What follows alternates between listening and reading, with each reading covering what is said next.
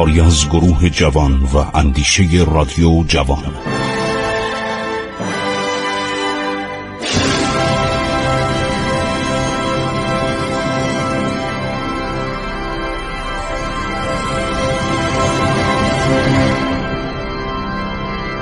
بسم الله الرحمن الرحیم. به نام خداوند بخشاینده مهربان من خسرو معتزد هستم. با عرض ادب و احترام به حضور شما برنامه عبور از تاریخ رو برای رادیو جوان که هر روز ساعت 14 و 30 دقیقه پخش میشه به عرض شما میرسانم.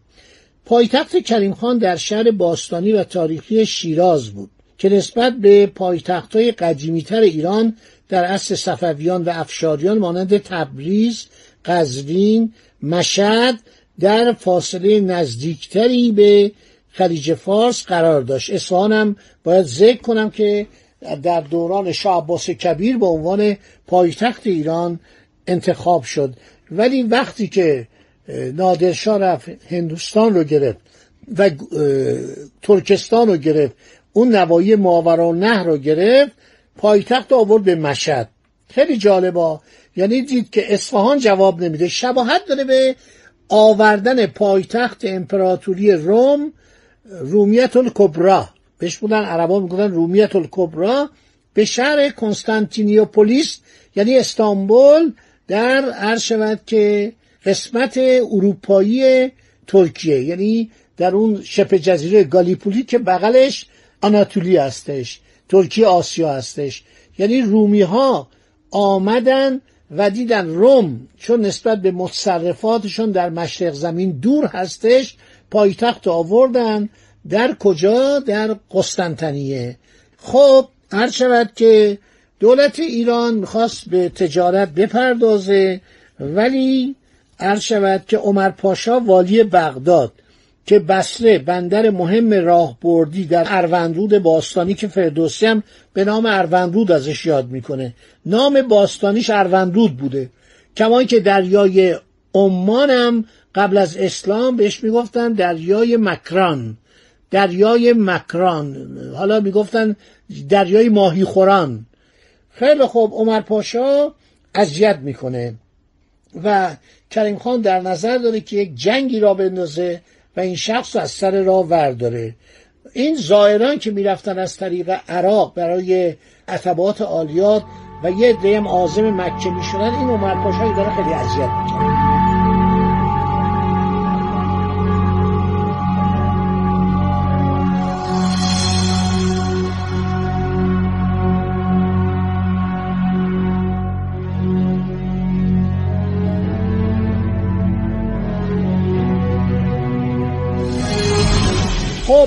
دولت ایران عرض شود که با دو کمپانی بزرگ هند شرقی هلند اگه یادتون باشه واک. واک یعنی مخفف نام هند شرقی هلنده و آیک مخفف هند شرقی انگلیسه که هر دو نمایندگان خودشونو به خاطر به اصطلاح آشوبی که وجود داشت و همینطور جنگ های فرانسه و انگلستان یه سری جنگ در همون قرن 18 هم آغاز شده بود. اینا از ایران به بسته انتقال داده بودن. گویا فرانسوی ها اومده بودن و بندر عباس رو به توپ بسته بودن. چون برای اطلاع شما عرض کنم که فرانسوی ها قسمتی از ایالات هندوستان رو مستعمره کرده بودند و این دوتا دولت انگلیس و دولت فرانسه با هم جنگ داشتن. هلندی هم مدت ها در هندوستان بودن مهمتر از هندوستان اندونزی باتاویا رو مستعمره کرده بودن. خب کریم خان سعی می‌کرد هر شود کاری کنه که تجارت ایران توسعه پیدا کنه. هندیه ها، ترکای عثمانی خریدار صادرات ایران بودن. حالا در برنامه آینده موقعی که ژوبر نماینده ناپلون گزارش کامل داده به ناپلون شما می‌بینید که چقدر ایران صادرات داشت و چقدر ایران واردات داشت. کشور تجاری بزرگی بود. خب نیپور دانمارکی و اولیویه فرانسوی که در اواخر قرن هجدهم میلادی از ایران دیدن کردن از رونق صادرات ایران شامل ابریشم. آقا پارچه ابریشمی ایران در دنیا معروف بود. از چین جلو افتاده بودیم. پارچه های ابریشمی پنبه، خشکبار، مواد دارویی، مس، گوگرد، مواد معدنی، تنباکو، پشم، گلاب و نی لرستان. از نیزارهای لرستان می گرفتن و نی خوزستان همین عرض شود که نیشکر اهواز تعریف ها کردن اسب شکیل و درشتندام و راهوار ایرانی مشتری های زیادی داشت. زمان صفویه صدور اسب قدغن بود. براتون قبلا گفتم. ماها پیش. و پادشاهان صفوی اجازه نمی‌دادن اسب از ایران بره به هندوستان. گفتن شما اسب رو در ارتش استفاده می‌کنید برای سوار نظام. ما با شما اختلاف داریم. و جالبه یکی از پادشاهان ایران فکر کنم شاسفی بود. به یک عرض شود یا شعباس دوم. به یک سفیر هندوستان پنجاه تا اسب هدیه کرد. گفت این برای اعلیحضرت پادشاه هندوستان من تقدیم می‌کنم. سفیر خیلی خوشحال شد. اسبا فوقالعاده بودن اسبای ایرانی و هستن.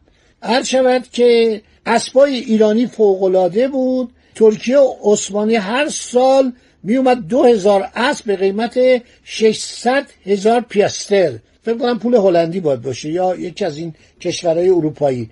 برابر هر شود 23 هزار و 40 تومان این اسبا رو ببینید چقدر قیمت ارزون بوده اون موقع. و اسب رو صادر می‌کردن حدود عرض شود که دو هزار رس اسب از ایران می بردن اولویه که در اواخر قرن هیجدهم اومده به ایران این گیاهشناس فرانسوی بوده. نوشته سکه های ترکی فراوان بابت خرید و فروش کالای ترکی در دست مردم ایران دیده می شود بر ترتیب تجارت هم از راه خشکی و هم از راه دریا انجام می شد زائران ایرانی با کشتی از طریق مسقط و عمان راهی عربستان می شدند. حملات دزدان دریایی عمان سبب اختلال تجارت دریایی و نیز آزار و اذیت مردم و حجاج و زائران ایرانی می‌شد و این بود که کریم خان سرانجام به دریا روی آورد. هر دولتی باید به دریا روی بیاره. این خلیج فارس عرض شود محیط ماست حریم تنفس ماست. الان کشتی بلند میشه از ژاپن از چین از اروپا از هامبورگ از همه جا از اقیانوسی راهی میشه و راحت میاد به خلیج فارس. در جنگ جهانی دوم چرا ایران رو اشغال کردن؟ برای اینکه بهترین نزدیکترین و سریعترین راه بود برای رساندن کمک های آمریکا انگلستان و استرالیا و هندوستان که اینا مستعمره انگلیس بودن. به شوروی. وقتی با هیتلر داشتن می جنگیدن خواستن کمک رسانی کنن دیدن هیچ جا به اندازه ایران مستعد و آماده و وصول کمک ها سری نیستش.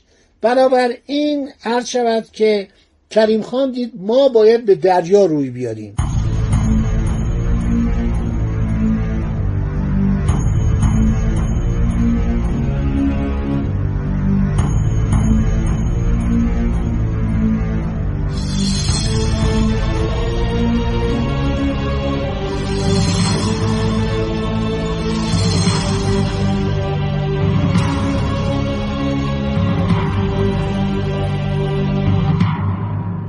بریم به طرف جنگ های عرض شود که کریم خان که اولا سعی کرد انگلیسی ها از بسته به ایران برگردونه و به اینا وعده داد که آقا اخخازی و تعدیات و حکران لار تموم شده. از انگلیسی ها میومد اخخازی می‌کرد و در سال 1763 میلادی بوشهر که بندر شیراز بود برای مرکز فعالیت بازرگانی جدید انتخاب شد. در سال 1770 در همان سالی که کمپانی هند شرقی فرانسه تعطیل شد انگلیسی ها نمایندگی خود را در بسره افتتاح کردند. این پادشاه ببینید چقدر عاقل بود. رفت با اینا مهربانی کرد. یه فرامینی نوشت که اینا خوششون اومد. گفت من تجارت شما رو حمایت می‌کنم. دوباره نمایندگی کمپانی هند شرقی فرانسه برگشت به بوشهر. در حالی که نمایندگی بسره هم همچنان دایر بود. ابتدا تجارتشون خیلی مختصر بود. سال یک کشتی از بمبئی به ایران روانه می‌شد.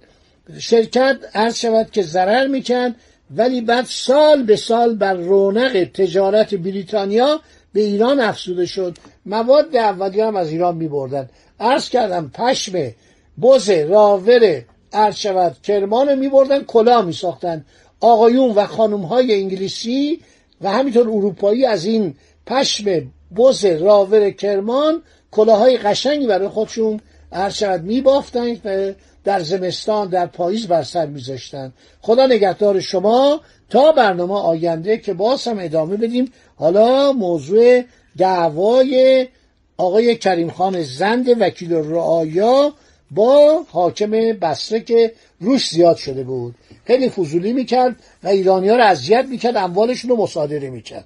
خدا نگهدار شما با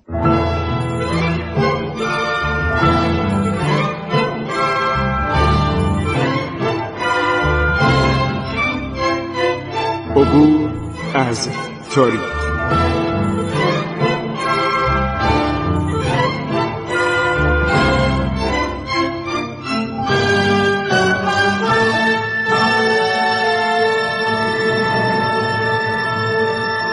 ایران با شکوه 2800 سال تاریخ.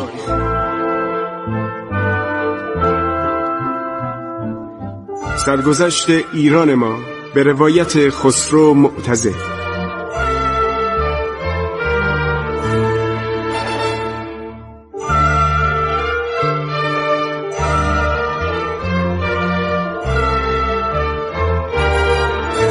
عبور از تاریخ. با رادیو جوان.